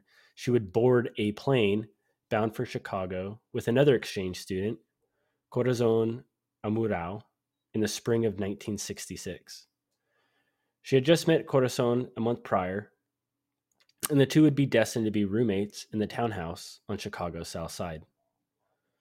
23 year old Merlita was hardworking, shy, pretty, and blessed with a beautiful singing voice, and would often sing while doing dishes or the laundry. She earned $350 a month from South Chicago Community Hospital. And like most of the other Filipina exchange nurses, she sent a lot of the money back home. She also wrote a lot of letters, and in one letter she sent shortly before she died, she described her recent trip to Wisconsin. Well, it went fine. It was dizzying, exciting, and a wonderful weekend. But I still believe there's no place like home. In the townhouse, she was bunked with Cora Amurao and slept on the bottom bunk. That is where she was on the night of July 13th, 1966, when she heard a knock at the bedroom door. Cora, being the first of the residents to see Richard Speck and the only survivor, unlocked the door. When the bodies were flown back to Manila, they were greeted with more than a 100 family and friends standing in the pouring rain. And among the mourners was an older, bald man from Mindoro, Merlita's father. All right, and the next one we're reading is for Marianne Jordan. Marianne Jordan grew up hearing her father's tales of her Irish grandmother, Grace, in the early 1900s, Grace Jordan was a high ranking surgical nurse at the University of Michigan, and the stories of her accomplishments made Marianne think she could be a nurse too. Grace Jordan wasn't the only family member to stir Marianne's interest in nursing. There was also Billy. Marianne was the fourth of the six kids of Philip and Mary Jordan. Billy was the youngest, born with Down syndrome. From early childhood, she connected with him in a unique way, and he was and he was why she wanted to specialize in pediatric nursing. She was great with him, recalled their sister, Suzanne Jordan Morin. Always very playful and very compassionate, Billy loved her tremendously. If you asked Marianne where she was from, she'd give a classic Southside answer, naming not her neighborhood but her parish. Our Lady of Peace, uh, Our Lady of Peace. She loved swimming, ice skating, and softball. She played baseball in the alley, badminton across the back fences, and she roller skated in the basement of the family's three bedroom bungalow. It was a kind of childhood that half a century later people look back on and call simpler, innocent, a time when city kids were raised to be independent and unafraid. But life wasn't all play. Mary Marianne had family and responsibilities. At age 10, she walked her sister Suzanne to her first day of kindergarten when her father was at work and her mother was taking care of the house. And Billy, she took uh, Susan along while she ran family errands on 79th Street, where the shopkeepers knew her name. During the summers, she accompanied Billy to nearby Rainbow Beach, splashed with him in the water, hugged him a lot, and made him laugh. A boisterous laugh he copied from her, an impressive and brazen mimic. Marianne made everyone laugh around her, she had a wicked sense of Irish humor, and Marianne brought her Irish humor, her sense of duty, and her talent for friendship to nursing school and to the townhouse on East 100th Street. On a trip to Florida with her classmates not long before she died, she sent a postcard home to report that immediately after their plane landed, they had gone to Massachusetts. In one photo that captures her impish side, she's tucked in bed with a housemate, the covers pulled up to her chin, her hair in a shower cap. And by July of 1966, however, Marianne, who was 20, had moved out of the townhouse and back into the family bungalow. She was home on the night of July 13th when her brother Phil stopped by. Phil was engaged to one of Marianne's classmates, Suzanne Farris, who we covered a little bit earlier, who still lived in the townhouse, and Suzanne was with him that evening. Now, come spend the night at the townhouse, Suzanne suggested to Marianne. They could talk about the wedding, and so shortly after 12:15, Marianne and Suzanne climbed the stairs to Suzanne's bedroom. Richard Speck was waiting. When Suzanne Jordan Morin, who now lives in Chicago's suburbs, thinks back to the day her family heard the news, her mind lands on a vivid memory of Billy. Billy, the spirited boy who rarely spoke more than two words at a time, blurted three. Marianne's dead. Billy died at 42, with Suzanne as his caretaker. Jordan Morin, who was 15 when Marianne died, has never before spoken publicly about his sister's death, her sister's death, and she def- she doesn't talk easily about it now. Only one of her siblings, a brother, is still alive. Her brother Phil, who lost both his sister and his fiancee on that July night, died at 64. For her to discuss an event she calls still unbelievable is an act of faith. One she commits only because she'd like the world to pause and think about Mary Ann and her friends. Let people know who they were, she said, what wonderful people they were. And the photo that she and the photo that she cherishes and still holds on, holds on to dearly is one her father captured on a Super 8 movie camera, which shows a sunny Easter morning. Suzanne is three and Mary Ann is eight. And they're walking home from church dressed in matching blue coats and hats and black patent leather shoes, each clutching an Easter basket. And they are young and together and happy. Move on to Gloria Jean Davy. Gloria was born in 1944 at the same hospital where she would eventually study nursing. She was the second of six siblings and raised not far from the townhouse where she would later die. Her dad, Charles, who was a former Marine, raised his daughters with the same expectations as his son. It was almost like he had five boys, said Laura Davy Civic, Gloria's sister, who is now a teacher in a Houston suburb. Lori would describe her sister as driven, independent, intelligent, headstrong, poised, creative, and snippy when she didn't like what you were doing. Gloria started college at Northern Illinois University as an English major, but would later switch to nursing and in 1965, she would become president of the Student Nurses Association of Illinois. Now, Gloria stayed at the same townhouse as the other student nurses for South Chicago Community Hospital, and it was often a mess. You know, between studying and working long hours at the hospital, it became increasingly difficult to keep the house clean. So she enlisted the help of her little sister, Lori. And she paid her a dollar or two to ride her bike over to the townhouse and clean it up taking care of the dishes, picking up clothes that were scattered around the living room. And Lori felt pretty cool that she's a part of the world of her older sister. and as they were snuggling, the phone rang in the nearby den. It was Gloria, who was 22, calling from the townhouse to say that her fiance had just dropped her off. I'm in, said Gloria, who phoned her mother every night to say she was back and safe. I'm home. It was Wednesday, July 13th, shortly after 11 p.m. Richard Speck was already upstairs. The next time Lori heard the phone ring, it was morning. Her dad was on the line, and he had turned on the TV news in Pennsylvania. Not long afterward, Arlene Davy, sitting on the floor, hugging her knees to her chest, made an announcement to her daughters.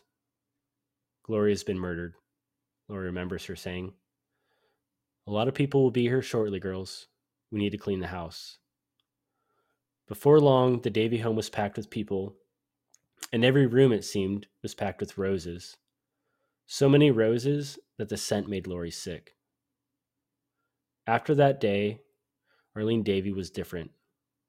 Always a quiet woman, she grew quieter. We kind of lost her, Lori said.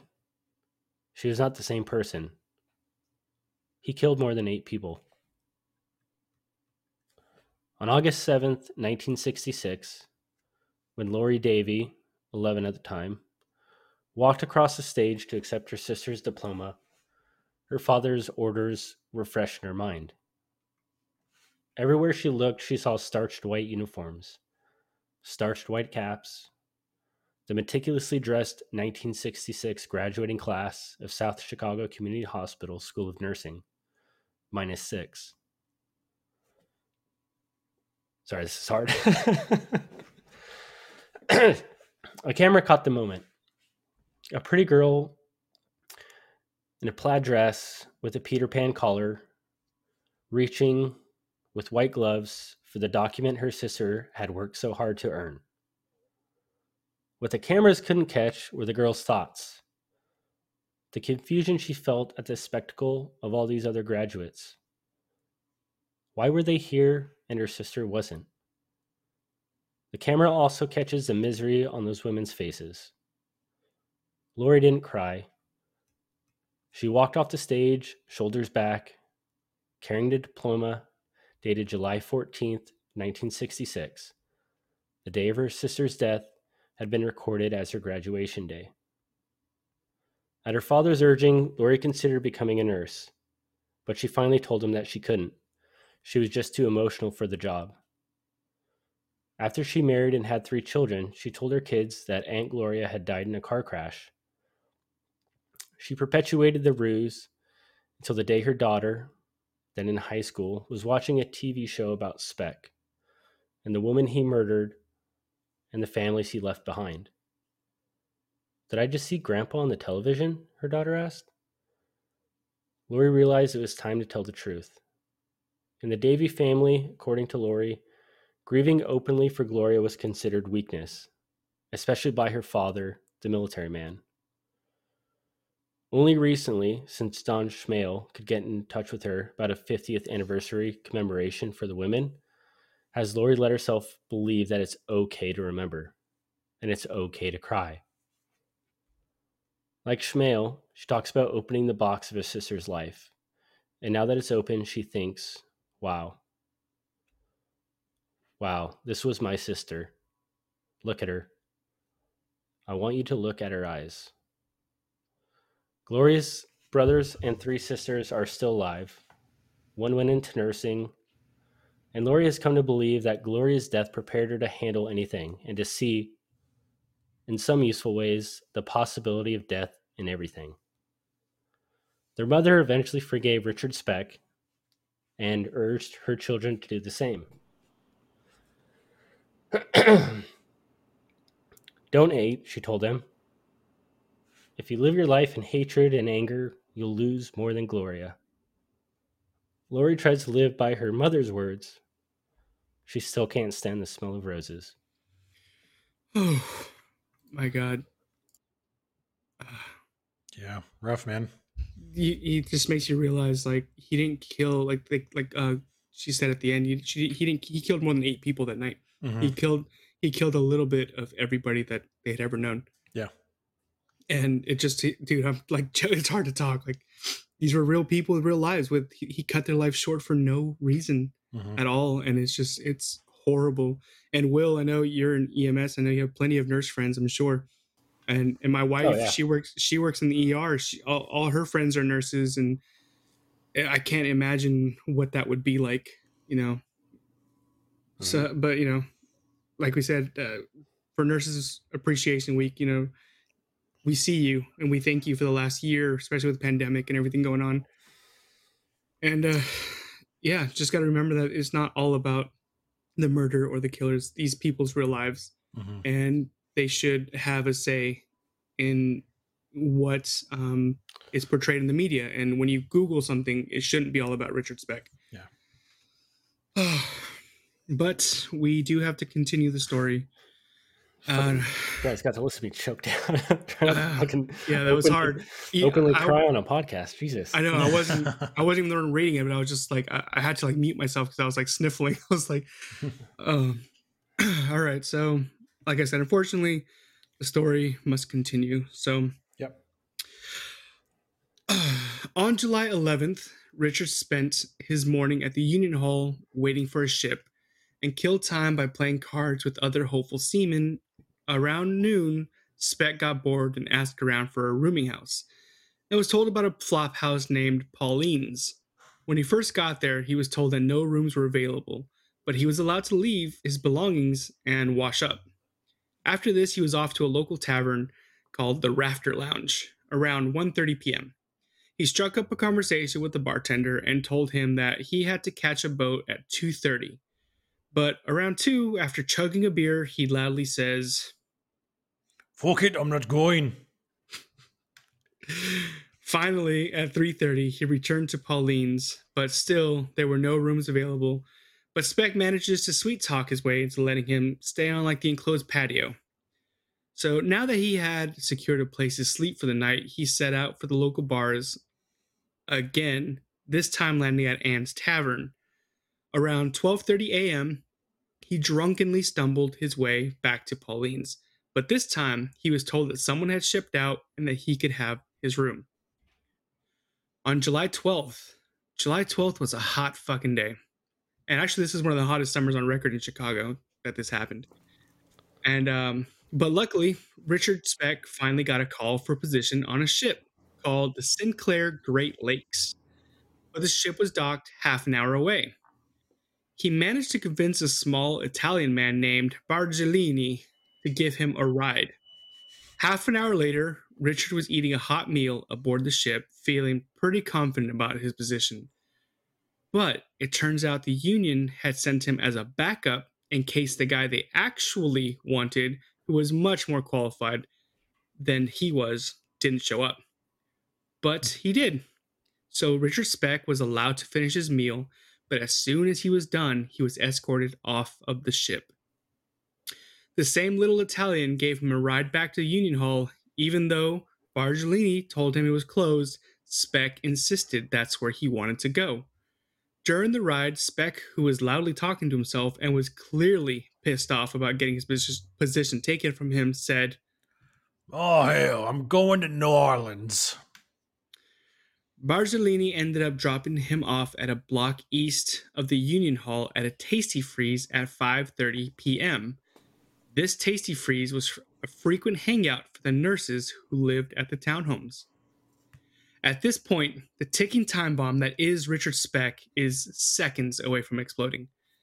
As Speck made his way to the Union Hall, he noticed some commotion coming from behind one of the nurses' townhomes. As he walked by, a student, a student nurse named Pamela Wilkening was being picked up for a blind date. And the rest of the nurses came out to catch a glimpse of her date. This all honestly sounds so 60s, and I love it. It's fantastic. Just like, oh, everyone's Who's the like? Yeah. Yeah. like Who's oh, that guy? Just like peeking out to the windows, like just being super in each other's business, you know, just friends, you know, just Yeah. roommate friends in a, you know, uh, dormitory. Yeah. It, it it cracked me up earlier.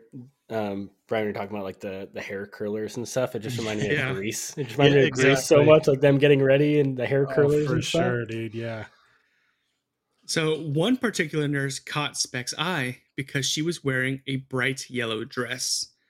Speck kept walking on his mission to find a new place to stay for the night, but he had no luck and spent the night near the Union Hall on a bench in Luella Park, which happened to be directly behind the nurse's townhome. Like all that separated the park from the townhomes was like a small metal fence and a small parking lot. Speck barely slept as he lay there fuming about being kicked off the ship.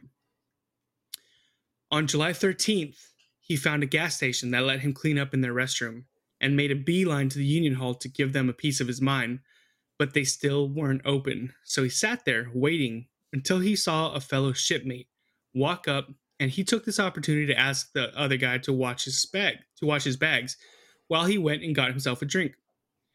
The dude agreed and watched Speck walk over to the fountain in Luella Park that was directly behind the nurse's townhome. I mean, it was feet away from the back of the townhome. And as he was watching, he noticed Speck stand there at the fountain and look directly into the big window of the nurse's townhome for a minute. Then he slowly turned around and walked back. Now that the Union Hall was open, he was yelling at the dispatcher about sending him to a job that was not for him until he was finally asked to leave. Richard had called his sister and Gene Thornton to complain about the shit that the Union Hall had pulled on him, and they came down to talk to him. As they sat there in Gene Thornton's car, they happened to be parked directly across the street from the nurse's home at 2319. Uh, at the end of the conversation, he managed to get 25 more dollars from the Thorntons and he was left by himself again. Which, by the way, in 1966, $25 is about $205 today. Wow. Like Yeah. a day's, like a couple days' salary. Yeah. I mean, I think the um at the annual median income in 1966 it was like $8,000 a year. I think the the Filipino Oh, nurses who shit. actually the Filipino nurses who actually worked, I think they made 300 and Yeah, I think it was three fifty. Uh, 350 a month? Yeah, 350 a month, yeah. So, uh Speck Less than that. Yeah. So Speck waited at the Union Hall until about 10:30 that morning when he grew tired of waiting for the ship. He said, "Oh, this is a blue part, but I forgot to put it. This is you, Brian." Oh shit. Okay. Fuck it. I'm tired of waiting around for the ship. I wasn't, Brian. wasn't ready for that. So I Yeah, was like, uh, yeah, I forgot to put it. I forgot to change the color. Even though this was 10:30 was like the time of day he was most likely going to find work. After asking around about other flop houses, he was directed this time to the Shipyard Inn. With $25 in his pocket, he made his way to Pete's Tavern, where he bragged about being fired for stabbing a shipmate, even though that was a lie. He took off to find a room at the Shipyard Inn, where he paid for his room for the week and was shown to room number seven. He cleaned up a bit and ended up at St. Pete's to drink, uh, where he ran around. At this point, like he's just losing his shit. He's unhinged and Yeah, he's fucking drinking. just he- drinking. Eh, drinking constantly. He's constantly drunk at this point. I think from this point on, he's not sober at any single point. And I even think he's got some drugs like in his system. Just telling Um, stories to everybody. Just Yeah. So- There's a Did ship you- that did hear- disappeared. The did you hear how SS, s- yeah, did you hear how stop the guy? the SS Eldridge disappeared and then reappeared. I'm telling you. I saw it. I know what I I've seen it saw. with my own eyes. Goddamn ghost ship. Yeah. So after he got the room, he cleaned up a bit and ended up at St. Pete's to drink. And like I said, he was just being a weirdo and telling lies and tall tales to anyone and everyone that would listen. He left the bar only after a 53 year old named Ella Mae Hooper left. Speck had been following her around the bar. Ella Mae unknowingly led Speck to a different bar where she had a few more drinks, and when she finally left that bar, Speck was close behind. About a block from the shipyard inn, Speck asked her, Where are you going? a little more drunk next time. Oh, okay, all right. yeah. So Ella Mae did not answer him.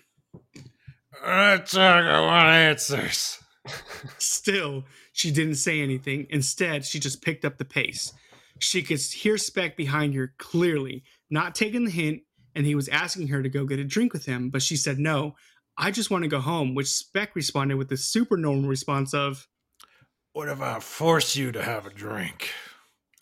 Oh, honey, nobody forces me to have a drink. If I want one, I just take one.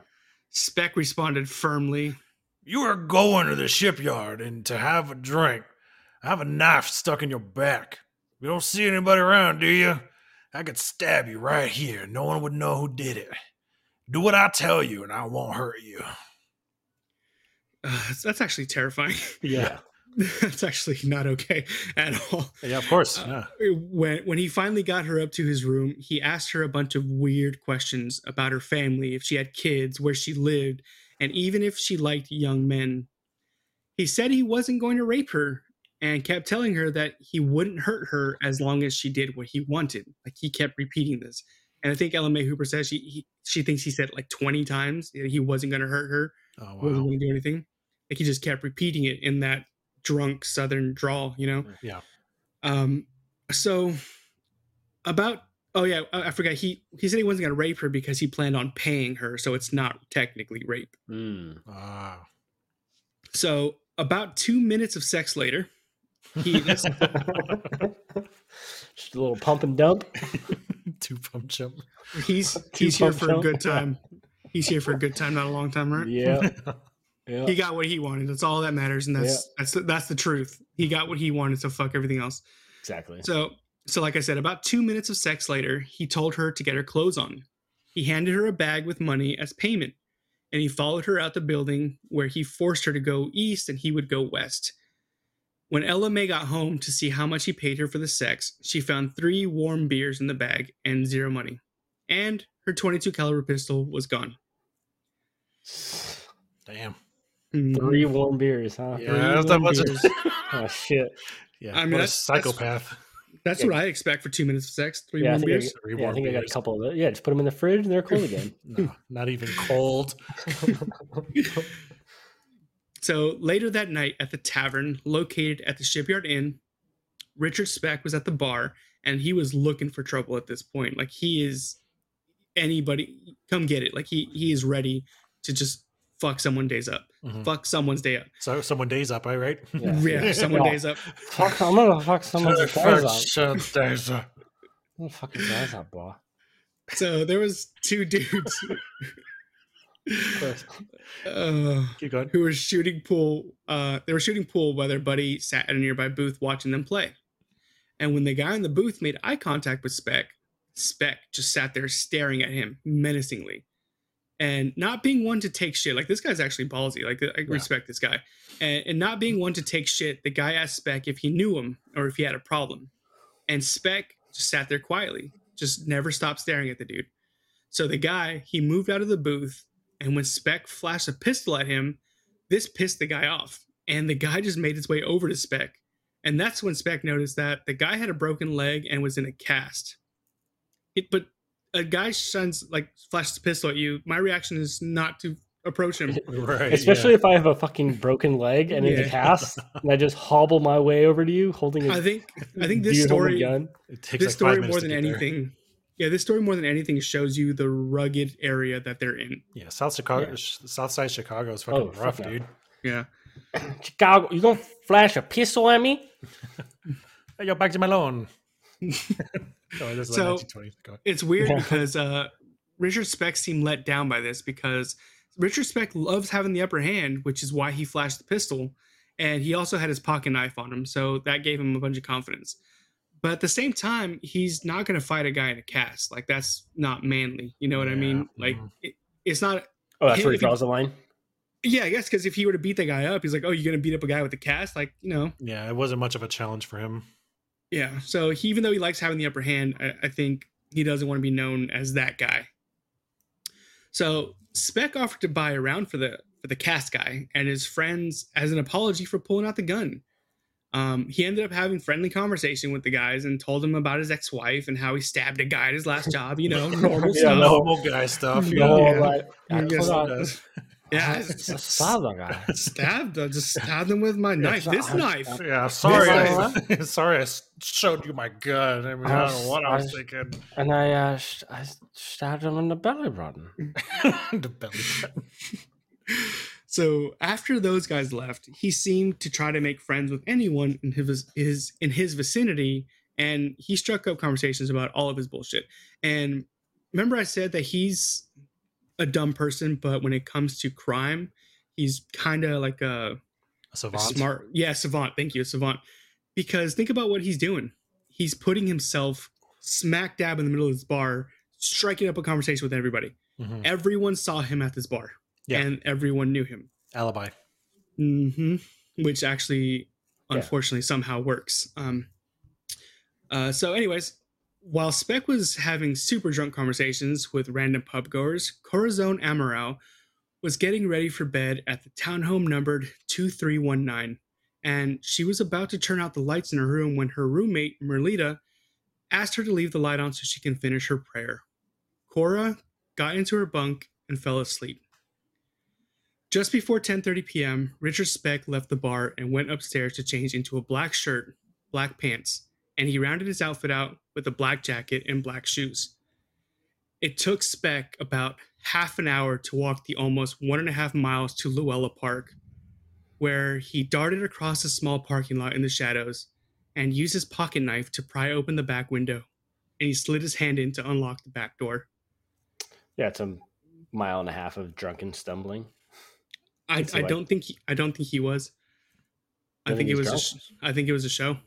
Oh. He, like I said, he's he's a dumb fucking person, but he planned this out somewhat.